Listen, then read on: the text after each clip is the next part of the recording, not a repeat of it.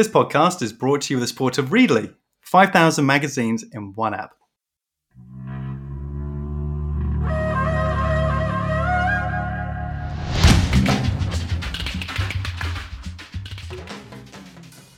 Hello, and welcome to Marketing Stories from The Drum.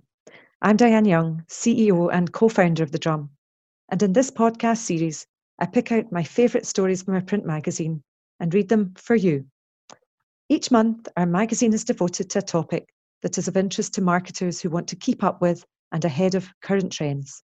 The stories are compiled by our writers in Europe, the USA, and Asia Pacific. This content is exclusive to the printed version of The Drum and you can get the full magazine each month at thedrum.com forward slash subscribe. In episode two, in an interview by Jen Faull, where she talks to Richard Hammond and James May of Top Gear fame about autonomous vehicles, car ownership, and personal transport solution providers, and finds out why they are excited by the future of cars. When the car first came, it was just a novelty. Then it changed the world. Now we're reinventing it, and this time we realise its significance. Richard Hammond is excited about the future of cars, optimistic that, in the face of driverless technology and plethora of ownership models now available, people's fascination with the way they get from A to B will not abate. Longtime colleague James May, though slightly more subdued, is also buoyant. It's the greatest period of change the car has seen since it was invented. It's a fairly conservative business, car building and buying, but all of a sudden, there are alternative means in terms of ways of using and ways of making them. Everything is suddenly changing. Hammond and May are the top gear presenters turned media owners.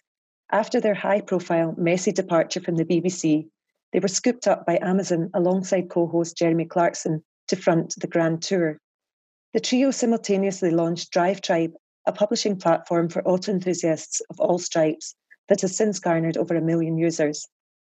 Thanks to this audience, Hammond and May, guest editors for an issue of The Drum, know the topics that get people talking, even if their viability is questionable. Take self driving cars. I don't believe in it, says May. We're not there yet, chimes Hammond.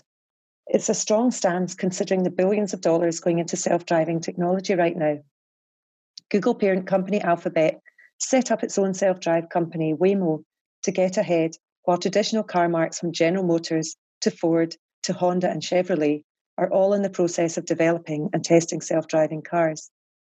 But what Hammond and May object to is the confusion people seem to have over automated systems that allow someone to drive on a motorway, a long straight road, where the car is, quote, in control, versus an autonomous vehicle with the ability to make decisions itself.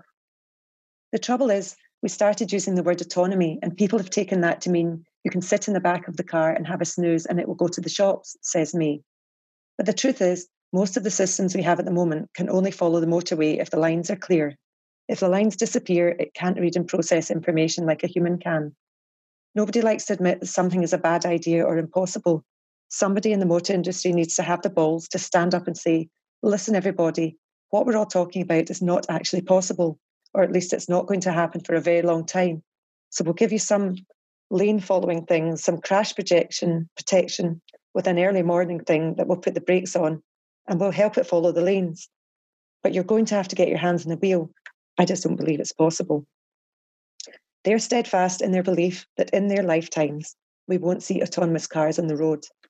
Cities aren't prepared, the legislation isn't in place, and would people ever really trust them?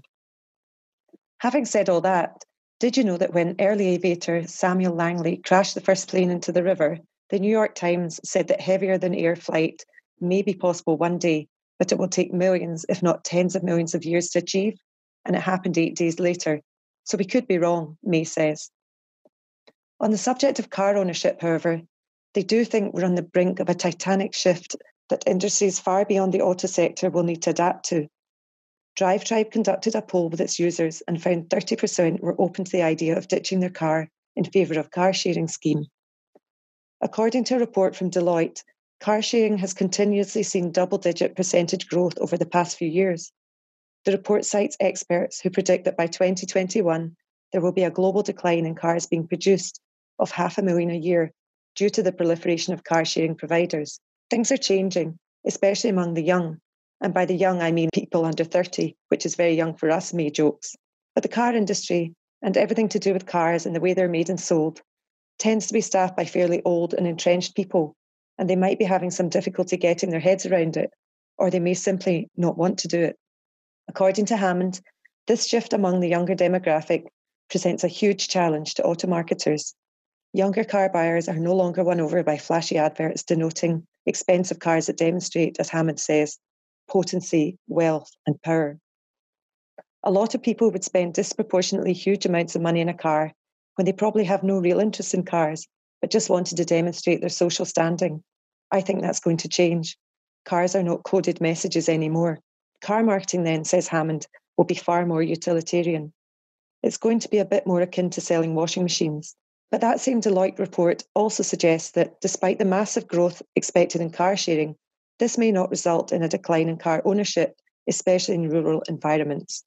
The report points to Germany, the world's biggest car sharing country, and says people remain emotionally connected to car makers, and the younger generation continue to value powerful cars from well known brands. It's why Porsche, for instance, launched Porsche Passport, a monthly subscription service with a starting price of $2,100 a month that allows users to reserve a range of cars via an app. Cars are delivered to the user by concierge service and collected when they are finished with it. After an 18 month pilot scheme in Atlanta, it recently expanded the service into San Diego, Las Vegas, Phoenix, and Toronto. Car companies shouldn't think of themselves as car makers, said May jokingly. Now they should think of themselves as, I'm trying to think of how the marketing would say it, a personal transport solution provider.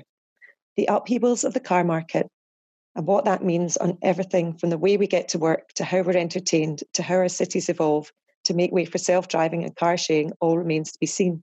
Despite the uncertainty, Hammond assures us that people transport, cars, will always excite people. There will always be a part of us that gets excited by the ability to move yourself from one place to another at the time of your choosing and at a speed and in the style of your choosing. I think personal transport, in that sense, will always appeal. I don't think we'll ever completely lose our passion for cars. To read this and other articles on the future of automotive marketing and the opportunities automotive will present to marketers, subscribe at thedrum.com forward slash subscribe. You will receive monthly printed reports, plus the automotive and other back issues on the app. Thanks for listening.